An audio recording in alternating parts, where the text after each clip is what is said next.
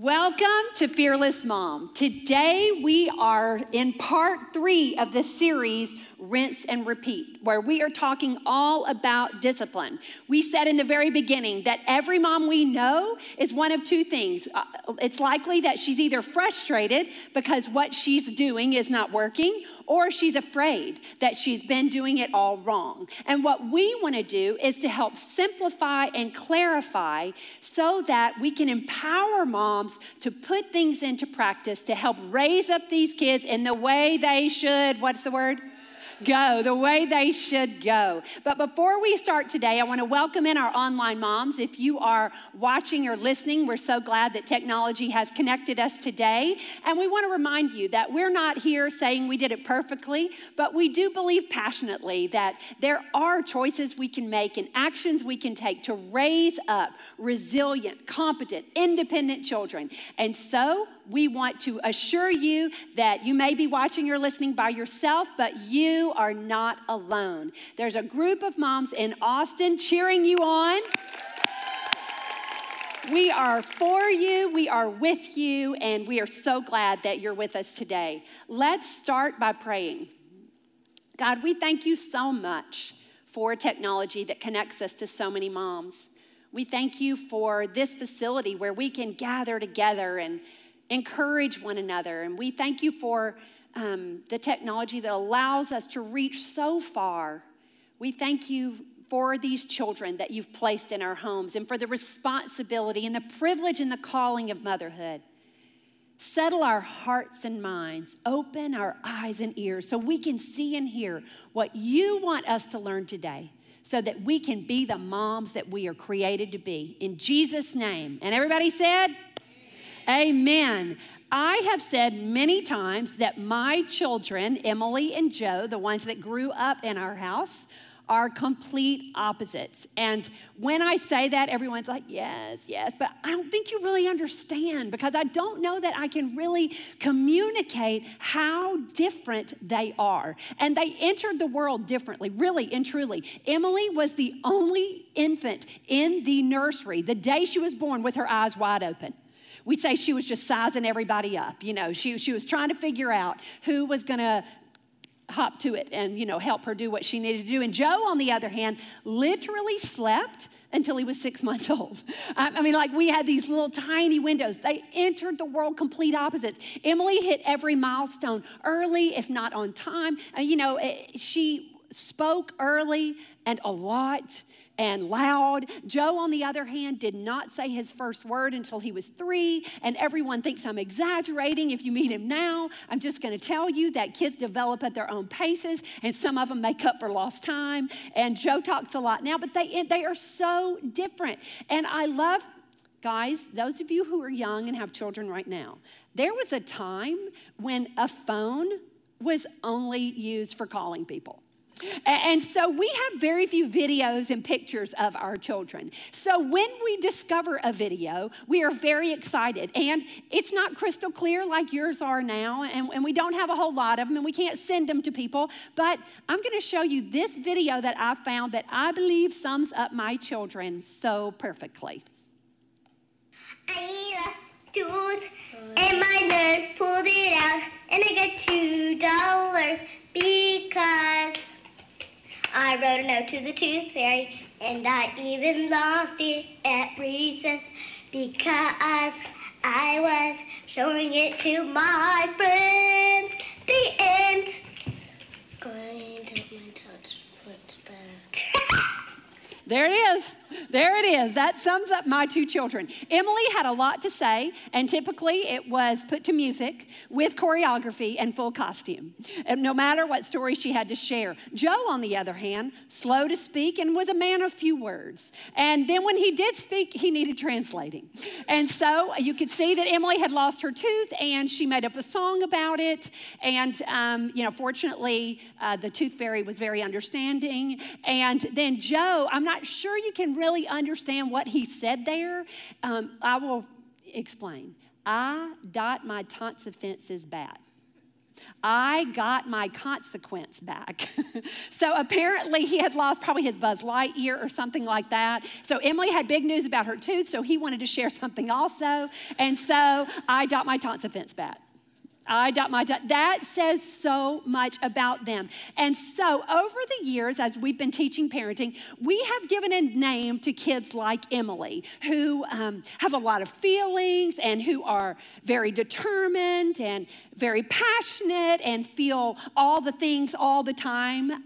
You know what I mean? And we call them what? SW SWB, strong willed blessings, because we believe, and sometimes we have to remind ourselves that that strong will is a blessing. And that if you have an SWB, your responsibility is not to change that strength, but to channel that strength. We don't want them to lose that strength. We need to teach them to use that strength for good. And I would say that Emily is on, let's see, if this is a strong willed blessing, Emily's even farther. She's like the strongest of the strong willed blessings on that continuum. And then we have a name that we've given kids like Joseph over the years. We said, you know what? That they're they're determined, they feel, but it's just not as apparent or as loud. And so they typically are more easygoing. So Joe would be considered an easygoing compliant, an EGC. Now listen carefully just as stubborn, just as determined, it's just not as obvious and typically not as loud. And so if you have a child, odds are you fall kind of, yours kind of falls in between maybe Emily over here, the SWB, and to be sure, Emily's stories, these are stories that I tell now that she's 25. I didn't tell her when she was young, wow, you're an SWB. I would just say, wow, God is going to use this determination somehow, and I can't wait to see how. and then I would eat something and um, get back at it. But anyway, so the SWB, this is a continuum. And then over here you have Joe, who was literally the most compliant. He was quick to obey, slow to argue. And you would think by looking and by watching him, whereas Emily had all the feelings, if you just observed him from afar, you would say, you know, he didn't really feel a lot. But the truth is, just as determined, has all the feelings. You just have to pay more attention and you have to be more intentional about them. I think the best way to describe it is maybe with this story. So, years ago, when Emily and Joe were young, we lived um, in a wonderful neighborhood in Lost Creek. And so um, we had some trouble in the plumbing in their bathroom downstairs. So the plumbers came and they were trying to check out what was the source of the problem. And so they began to tear away. They realized, like, oh, it's backed up in, um, you know, way out in the yard. They, start, they had to tear out the toilet, they had to tear out the bathtub. So as they began to tear out the, um, cabinet behind the, their sink, they noticed that there was mold in the wall. That the mold was in the drywall, the mold was in um, the studs, it was in the insulation. And so they had to tear out everything in our bathroom no, it wasn't what I planned on doing. I thought we were just going to fix this little problem over here, but apparently there was a lot more that needed to go on. As a matter of fact, when they found the black mold, they sent men dressed up as Ghostbusters into our house and they tested the entire house for mold. We had to move out for six months while they cleaned everything in our house every mattress, every article of clothing, every Lego. They, the insurance company said they want to replace it. I go, oh, Oh, heavens no. Put them in the dishwasher. We are all fine. This is, uh, you know, years of accumulating Legos. I do not want to go buy new Legos. But the point was, all of this had to be done because of a slow leak. And here's the deal it wasn't the water that caused the problem. Water's good, it's valuable. We need water. It was the fact that it was trapped inside and that it was never allowed to breathe, it was never released. And you know, I started thinking about that. It is a lot like feelings. So, feelings are like this water. They're good, they're necessary, we need them. Everyone has them. But if they're trapped and they're not allowed out, then it can cause real damage and it can actually become toxic, much like that, that slow water drip became toxic in our house. If you think of the SWB, if we're going to follow this, this story and we say that feelings are like water, and SWB is more like a fire hose. You, it just all comes out at once, all the feelings, all the time, very loud. And our responsibility as moms and dads, as parents, is to teach them to, whoa, reel that in there, Missy. And, and so we pull it back a little bit. They're learning to temper their voice. Whereas in EGC over here, if we remember that the water is like the feelings, it's more like that slow drip. And it's in there, but we have to teach them how to express it and how to get it out in the open so that it doesn't stay in and become toxic. Feelings, if kept down, can literally become toxic. I know that with Joe over the years, when he would have a headache, when he would have a stomach ache, when he would throw up, that this is how Joe manifests his feelings. When he went off to college, it was such a big deal, and we knew that he was going to be feeling a lot of different things, and maybe homesick, maybe nervous. And so I called him. He was about two weeks in, and I said, Joe, how's it going? And he said, Mom, I have not thrown up one time.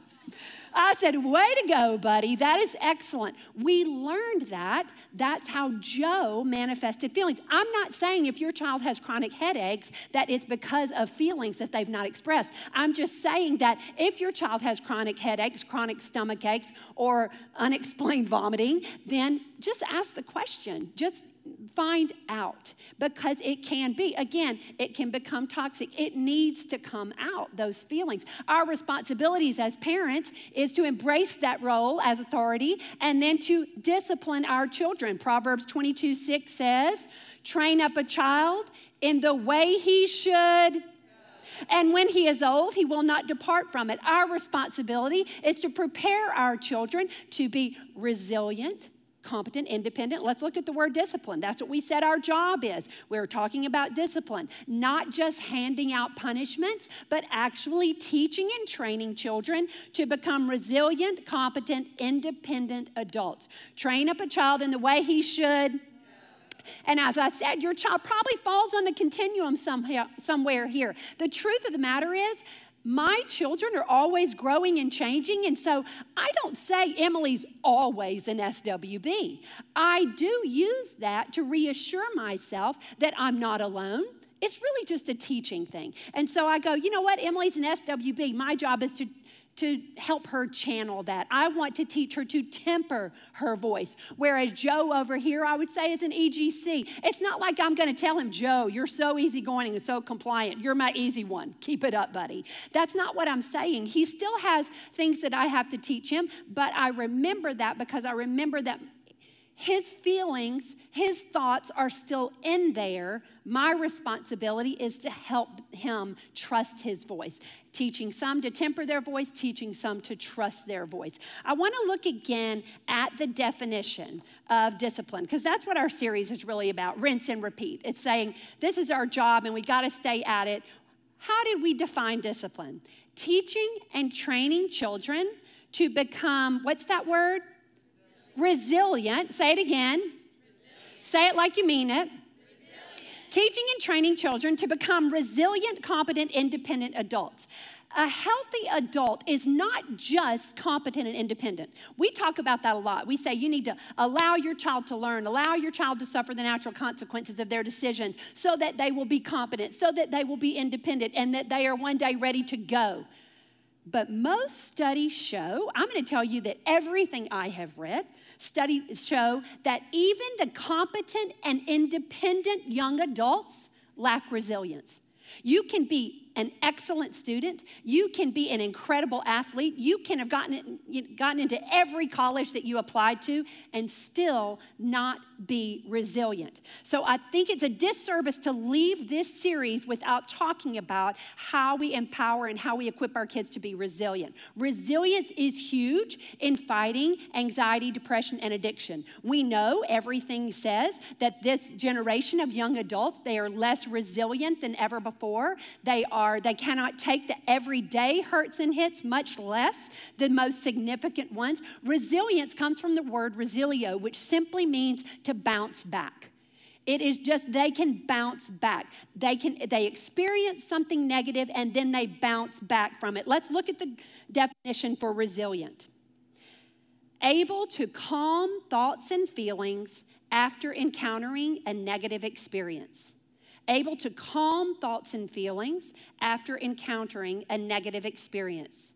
And able to adapt to stressful situations or circumstances.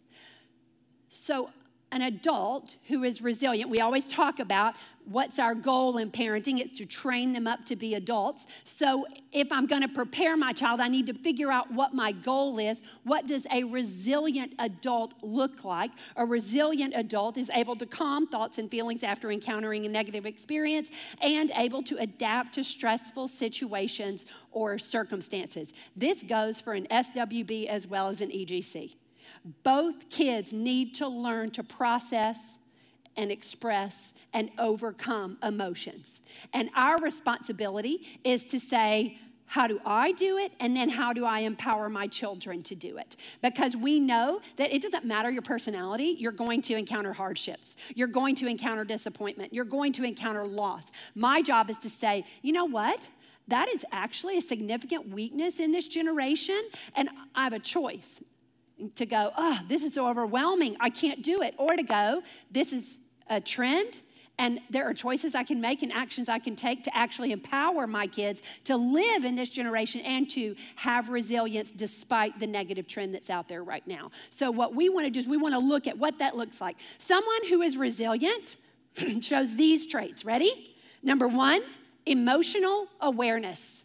Emotional awareness. And I don't mean just the terminology, I mean self awareness. They're aware when they're feeling things, and there's no shame attached to feelings. There's an emotional awareness. There's also perseverance. This is grit. We talk a lot about the significance of grit. Angela Duckworth wrote the book on it, and Carol Dweck talks about the growth mindset and how having grit actually can be the determining factor between future success and future failure. So, emotional awareness, perseverance, we talked about this in our mindfulness series an internal locus of control. An internal locus of control simply means I cannot control this situation, but I can control how I approach and respond to it. It's remembering I can't control everything, but there's actually a lot I can control. And so a person with resilience has an internal locus of control. A person of resilience, this was so interesting, I found it's a, a sense of humor. A sense of humor is so valuable. Also, perspective and self discipline. Why do we teach discipline? We teach discipline so that it eventually becomes self discipline. We need our kids to understand these things that we are teaching them. We, we gradually let go so that it becomes self discipline. But here are probably two of my um, the most interesting findings that people who are resilient, they have social support, community, and spirituality. The research shows that spirituality, a belief in God, a belief that um, I'm not by myself and that God is helping me, and the social support, this is why we talk about church so much. We believe that parenting is an incredible responsibility, but you're not supposed to do it by yourself. Partner with the local church to raise up a generation of leaders and not followers. We say that at Lake Hills all the time. We're a church of all generations committed to reaching the next generation. We teach leadership as early as preschool and elementary because we believe that it is our responsibility as the church to partner with you to prepare your child with resilience. So we work a lot on whatever these trends we are that we're looking for. We work on teaching these and helping parents teach these. So we're looking for resilience. We want to raise children with resilient hearts and minds. With resilient hearts and minds. Look at Proverbs 4:23. Proverbs 4:23 says, Guard your heart above all else, for it determines the course of your life. It doesn't matter how hard you try, mom, you can't determine the circumstances of your child's life. And your responsibility is not to protect them, your responsibility is to prepare them. And so I can't control the circumstances, But this is so encouraging because I can prepare their hearts. I can do my best to set them up for their best by giving them the tools to develop a resilient heart and mind. Resilient is a, resilience is a matter of the heart and mind. It is the belief that disappointment, hurt, loss, and failure are temporary. Someone who's resilient understands that disappointment is temporary, that hurt is temporary, that loss is temporary. I'm sad right now, but I won't be sad forever. That is a belief system. That is something that we can train our children to believe. It's a belief that I always have a choice. I can't always control my circumstances, but I can always say, always. I can always control how I approach and respond to them. We use the word choice with kids a lot. You chose that behavior, you chose that response. We want to empower them with the knowledge that they always have a choice so that they can be resilient. Romans 8 28, you know, knowing that God's going to use everything, that nothing is wasted. And then it's also the belief that I have the power to make things better, that I can change things sometimes. And even if I can't change everything, there's something I can do to make things better. Perhaps I just change how I look at the situation, and that makes things better. Perhaps we bring light to the situation. And it's not about saying to our children, you can do this. It's about saying, with God, you can do this. With God, you can do this. Remember that that article that I read that said spirituality, it actually is linked to resilience, and that those kids are more resilient and those adults are more resilient. We empower our children by saying, God can do all things, and you can do all things through Christ who strengthens you.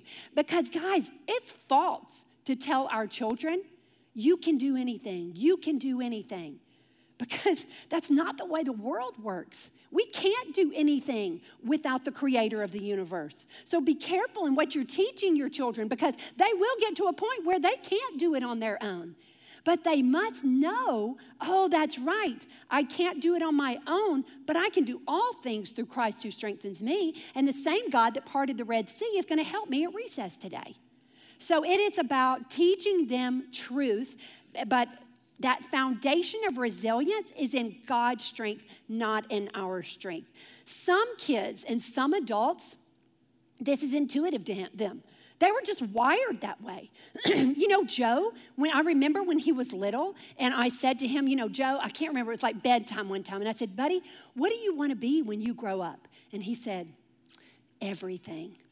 Everything. Joe was just born with a positive attitude. And when Joe was on the basketball team in high school, I remember he always thought they could win. Always down 20. Come on, guys, we got them right where we want them.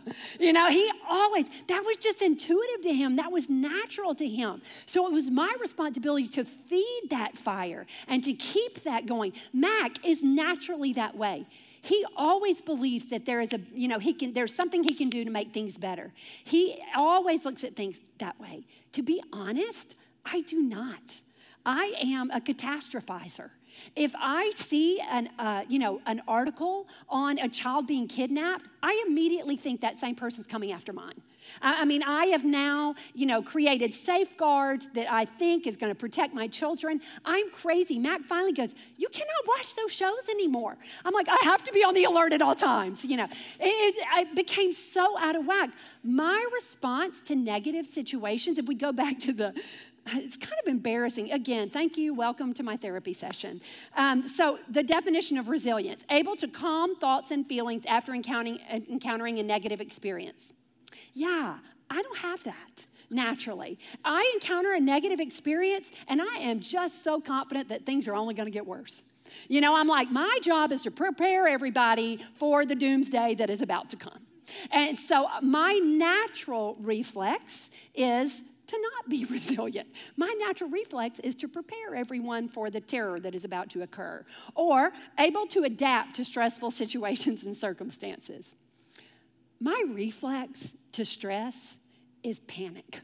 Panic and despair. My reflex to the tiniest change. And you guys, I would literally be described as someone who is laid back if you did not know me. I know my friends, I'm Ashley Horn, I'm not even gonna make eye contact with you. You are laughing your head off right now because she knows me well and knows I'm not laid back. I'm just gonna tell you that guaranteed, compared to my sisters, as my mom would have described me as what? If you have an EGC, I'm just telling you, you may not see or hear what they're feeling and thinking, but oftentimes a lot is going on there, a lot that is not seen. My mom was amazing and she did an incredible job of empowering us all, but my sisters were loud and said it all. And so there really wasn't a lot left for me to say, you know? And, and so I probably would have been described as, but my, as an EGC, but I've had to learn resilience. I, have had to, and all of this study, um, again, you know, if I'm going to teach y'all, I have to learn it myself first, which means typically I read and I study and I call my children and apologize. And then I apologize to Mac for being, you know, just so, I don't know what it is about me. My reflex is panic. Any other moms, your reflex is panic? But here's the deal this is so encouraging. Everything I read, said that resilience can be learned. Even if it's not your natural bent, resilience can be learned. This is the truth. No matter your reflex, you can train your response. No matter your reflex, you can train your response.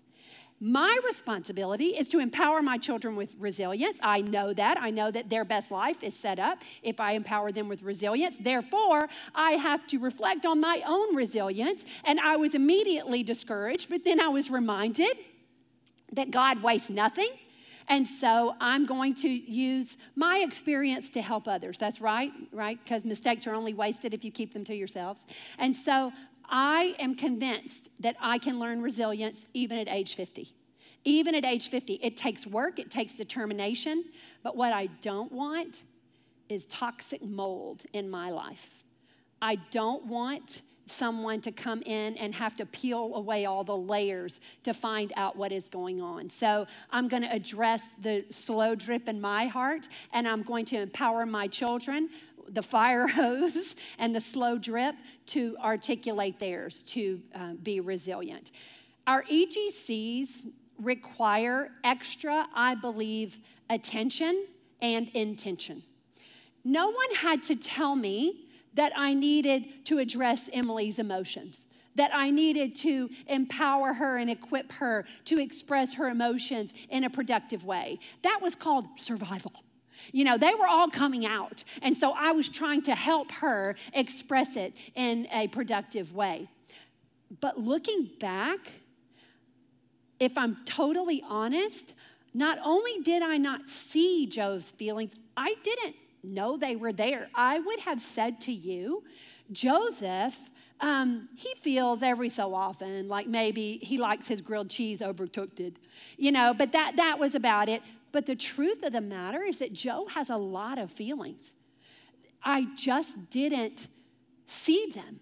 And so, what I want to help you do, and Joe's very healthy. He, he um, fortunately has a father who has a lot of feelings, um, you know, and so he has helped him. But here's the deal about boys, too. If you have a boy who's an EGC, it is not the, the social construct for girls. We always talk about their feelings and we need to empower them, but we don't really with boys. We, I don't know that we really address it as readily as we could. And I am of the firm belief that so much of the depression and anxiety that we see, and I'm talking about 30 and 40 year old men, is because there was a slow drip, that they were never given the opportunity or the skills to release and to express in a productive way. I looked for statistics to find that, and I think we're still learning about the human heart and mind, but I just can't help but believe that teaching resilience to both the SWB and the EGC and to everyone in between cannot set them up for stronger heart and mind, more resilient heart and mind, and therefore able to handle depression, anxiety, and addiction in a healthier way. Um, so I want to talk about, again, these are for everybody, But if you have an EGC or if you have a kid, don't start panicking now okay? Because some of you are going, oh my gosh, my EGC is 12 and I can tell that he's been feeling. No, no, no, settle down. Settle down. Okay, don't start putting feelings on your child. That's, that's the dance that we play. We pray for wisdom and discernment because I'm not going to assume my child has all these feelings. To be fair, a lot of times when I would say to Joe, Hey, what are you thinking? And he would say, Nothing. And I was like, Wait, seriously? Like nothing? A lot of times it was nothing. A lot of times it was nothing. My responsibility was create an environment where if he did have a feeling, he could tell me. It is not to put feelings there that aren't there. You're not scared. Are you sure you're not anxious? Are you sure you're not worried? Well, I wasn't until you just asked me. Thank you so much. So it, requires, it's a dance, it's wisdom and discernment. But to develop resilience, your child needs these. And to be honest, you need these too space to be himself or herself space to be himself or herself. Do not expect your child to be just like you, just like your husband. You can't expect your second child to be just like your first child, your third child. Hey, if you've got a fourth kid, kudos to you. And you can't expect the fourth child to be just like another. We are all created wonderfully complex and unique. And so we have to go into parenting going, you know what? I had these expectations, but I'm to throw them out and I'm to work with the child that I have. And I'm to celebrate the uniqueness of the child that I have. There's no training manual. And so I was a classroom teacher. My degree is special education, behavior management. I had all these classes, and I didn't know what to do. And I'm to tell you, I was pretty prepared. It's, it's this miracle called family. And we go into it with the design that we are completely dependent on the one who created our children. And so allow your child space to be himself or herself and celebrate the child that you have. And do not expect this one child to act just like your other child. Celebrate the child that you have. Um, I'm going to remind you not to use the terms um, oh, you're a strong willed one, aren't you? You know, just like, oh my gosh, look at this determination. Let's use them positively. You have incredible perseverance. You have, we're, we're going to speak positively. We're going to speak life into our children. We're, and if you have a, we don't say, well, he's shy. Well, she's shy. We, you don't need to do that. You just give them space to be himself or herself. So that's pretty important. Space to be himself or herself. Number two, your child also needs practice for talking and expressing. Oh, you know what I, I missed on the space to be himself or herself? Most of the questions that I get from parents say, Is this normal? Is this normal? We don't know what normal is. we don't, I mean, normal, what, the average, the, what are we shooting for average now? We're, you know, mediocre, you go for it, you know. Um, no, you, you celebrate the child that you have. If you are worried or concerned about your child, go to a counselor. They have um, vast knowledge. We recommend in Austin the Timothy Center. I told y'all that. I went to a counselor when Emily was four um, because I didn't know if her behavior was normal and she'd had extreme emotions. Remember the fire hose all the time? And so I went and I said, you know, could it be her hormones? You've heard me say that. The doctor said, no, it could be yours. We moved on. Um, but what is normal? Get normal out of your mind. Talk to your pediatrician and your counselor and your educators to try to find out what is your child's best. You're not looking for normal, you're looking for your child's best. And then, two, practice for talking and expression. Um, this I don't, Emily, they do this a lot in school. They give kids opportunities to talk. And Emily didn't need to practice talking, she needed to practice listening. And so one time she was in, um, it was when she was in kindergarten, and they pulled her out for a reading program or something. And they, you know, Emily was so upset. Most kids love to be pulled out for different things. Emily was like, I missed the talking ball. The talking ball was where they tried to teach children to articulate and express what they were thinking. And whoever had the ball got to talk. I said, Emily, honey, I think you're okay. I, I think you're okay, but I will talk to Miss Sales about when the talking ball is. Don't you love that? The talking ball. They work with this in our school systems to help kids articulate and develop their speech. Emily did not need help. she needed help listening. Joe needed help. Joe, uh, we, we tried, so I had to create opportunities for Joe to speak, for Joe to speak without Emily speaking for him. I know with Ashley Horn's kids, I talk about her kids, they're a little bit younger than mine. Um, Braden, her older one, he speaks a lot. Hadley, her youngest, she speaks a lot. So Logan let them speak for him. So when I would see Logan, I would say, Hey, Logan, how was school today? Needless to say, one of the others would answer. And I would say, I want to hear about your day in just a minute. Let me hear what Logan has to say. And then wait. Is it awkward for you? It's really awkward if you have the child, you're sitting at a restaurant, and Joe says, Mommy, can I please get some more ketchup? And I say, Absolutely, buddy, get the uh, server's attention. So he gets the server's attention. I tried to get him to order for himself. Can I please have some more ketchup? Obviously, the server cannot understand him. Looks at me. I'm not going to speak for him. I'm not. And so it was so hard. I was concerned that Joe was uncomfortable, the server was uncomfortable. Um, I was uncomfortable. I thought, no, my reflex is protect, my responsibility is to prepare. And so I thought, he can do it. He can do it. And he's going to have to find his voice. For your child to trust his voice, he has to use his voice. And to find it and use it, you must create opportunities.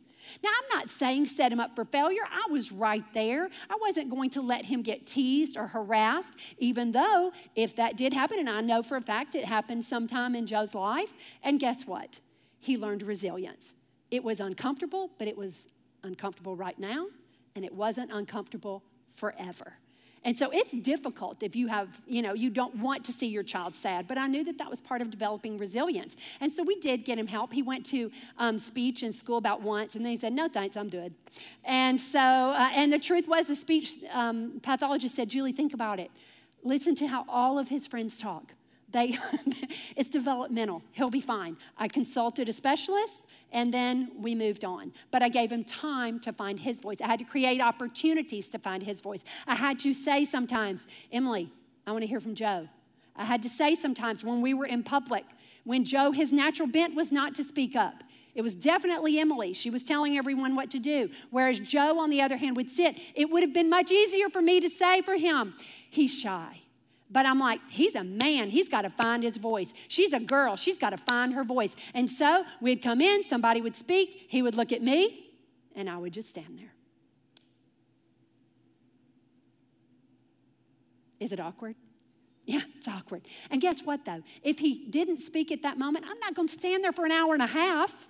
I'm going to use wisdom and discernment, and then I'm just going to walk on and say hi and move on. We don't have to make it a big production, but nor do we have to speak for them. So don't stay, give them practice for talking and expressing. Also, um, the next one is time to talk. Give them opportunities to talk and give them time. Guys, I taught reading in first grade. By the end of second, you cannot tell who read in kindergarten, who read at the end of first, who re- didn't read until second semester of second grade. You can't tell. Everyone learns at their own pace. You know what I could tell? I could tell because I read uh, for with kids in third grade before the test. I could tell whose parents got whose parents read to them. I could tell. I could tell who got tutoring before kindergarten so that they would be up to speed with everybody else. I could tell. The kids didn't enjoy it.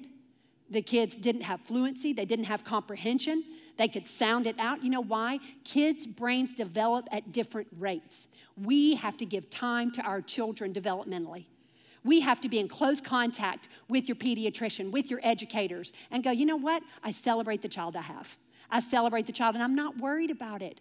I'm not worried because let's say your child does have a, a diagnosis. You, they ask to be tested. You know, they come to you and say, We'd like to test him. Great especially if you're in public school, it's free. I mean, go for it. Yes, do the testing. In my opinion, as a special educator, we would pay to have every child in the school system tested so that we would know how they learn best.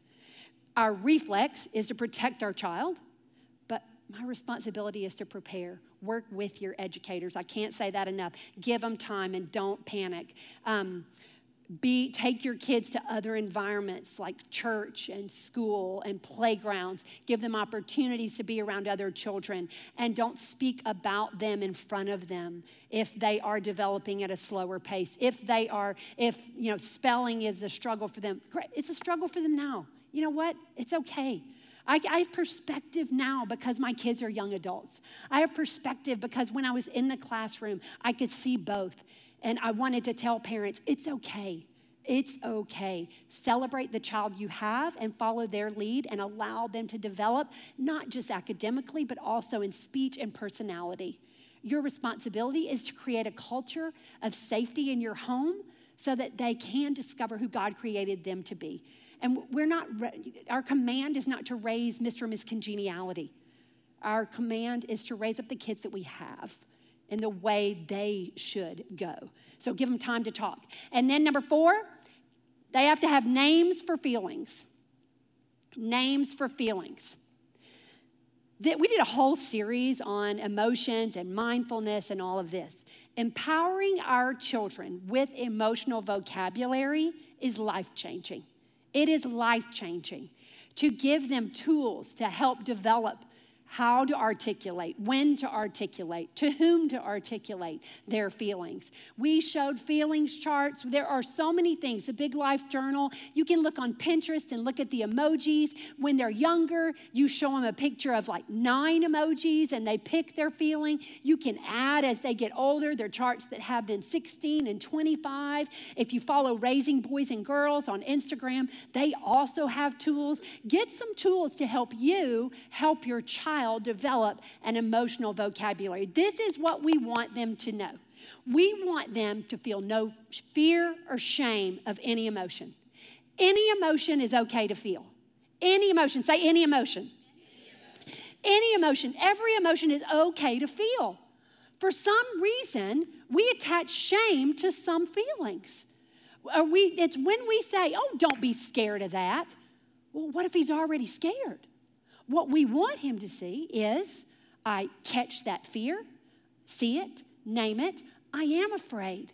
But that fear is a feeling. My mom says I can do it, so I'm going to strap it in. It's not about saying, don't be afraid. It's about saying, oh, you're afraid? Well, what can we do with that? You know what? You can be brave and afraid at the very same time. Actually, to be brave, you have to first be afraid. And then we empower them. But when we say, don't feel that, I did it all the time to Emily. I would say, What? Do not let that bother you. It was already bothering her. And so, what I should have done is to say, I can see that's bothering you. Now, catch it, see it, name it, strap it in. We've got to keep moving. So it's about giving names to the feelings and no shame for any feeling. And don't feed them feelings. Oh, I can tell you're having an anxiety attack. Yeah. Oh, you must be having a panic attack. Oh, you know what? You let me call the doctor. I bet you're having here. Stop. Reel it in. Feed off them. Pray for wisdom and discernment. Let them tell you. Here is the best thing. And so I'm going to go to number five. They need examples of resilience. They need examples of resilience. So I would say something like this oh, I am so frustrated right now. I'm so frustrated right now. But you know what? I know I won't be frustrated forever. I'm using that vocabulary, I'm setting the example. If I'm feeling sad, I say, oh, I hate feeling sad. Feeling sad isn't fun, I know, but you know what? Feeling sad can help me grow. I feel sad now and I won't be sad forever. So I'm, I'm not putting feelings on them. I'm simply using my feelings as an example for them. And so I'm not attributing feelings that they don't have. I'm simply using mine as um, an example. So I'm frustrated. I'm angry. I'm sad. Ugh, I'm a little afraid. I'm nervous. Um, whatever those words are. Don't exaggerate. If you do have panic attacks and anxiety attacks, use those for you and your husband to talk about. Let's use um, a little milder vocabulary for our children. And so, but use your own feelings as an example. And there's no shame in any feeling. I'm sad right now. I'm afraid right now. But you know what? I'm going to do it afraid because I know God is with me. And then, and maybe you're saying the verse over and over, you're modeling for them. So, examples of resilience are huge. Resilience is just as much caught as it is taught. Take someone strong to make someone strong. Here's some scripture that you can arm your children with Joshua 1 9. This is my command be strong and courageous. Do not be afraid or discouraged, for the Lord your God is with you wherever you go. But you said, But you told me not to say, Do not be afraid. This is what God is saying. I see your fear, I see your discouragement, but I'm with you. So what, that's what we want to communicate to our kids. I see your fear, I see your discouragement, I see your disappointment, I see that that loss is hard for you, but God is with you. God is with you. He will give you what you need. 2 Timothy 1 7. For God has not given us a spirit of fear and timidity, but of power, of love, and self discipline. Our source is God. Our source of power, love, and self discipline is God. I'm not saying to you, you're strong enough. I'm saying you and God together are a killer team. You're strong enough with Him. John 16 33. I've told you this so that you may have peace in me. Here on earth, you will have many trials and sorrows, but take heart because I have overcome the world. Here's the deal. In this world, Jesus says, you will have sorrows, you will have trials. So we know our kids are going to face that. We know we're going to face that. And we know that resilience means to bounce back from. And so empowering our children with the information that, yes, life is sometimes hard. People are sometimes mean. Life's not always fair, but God is always good. Take heart because Jesus has overcome the world. Life is painful sometimes. Life is unfair. Life is inconvenient. Life throws us curveballs, but we always get to choose how we respond. The power of choice, the power of temporary, the power of God's power within us.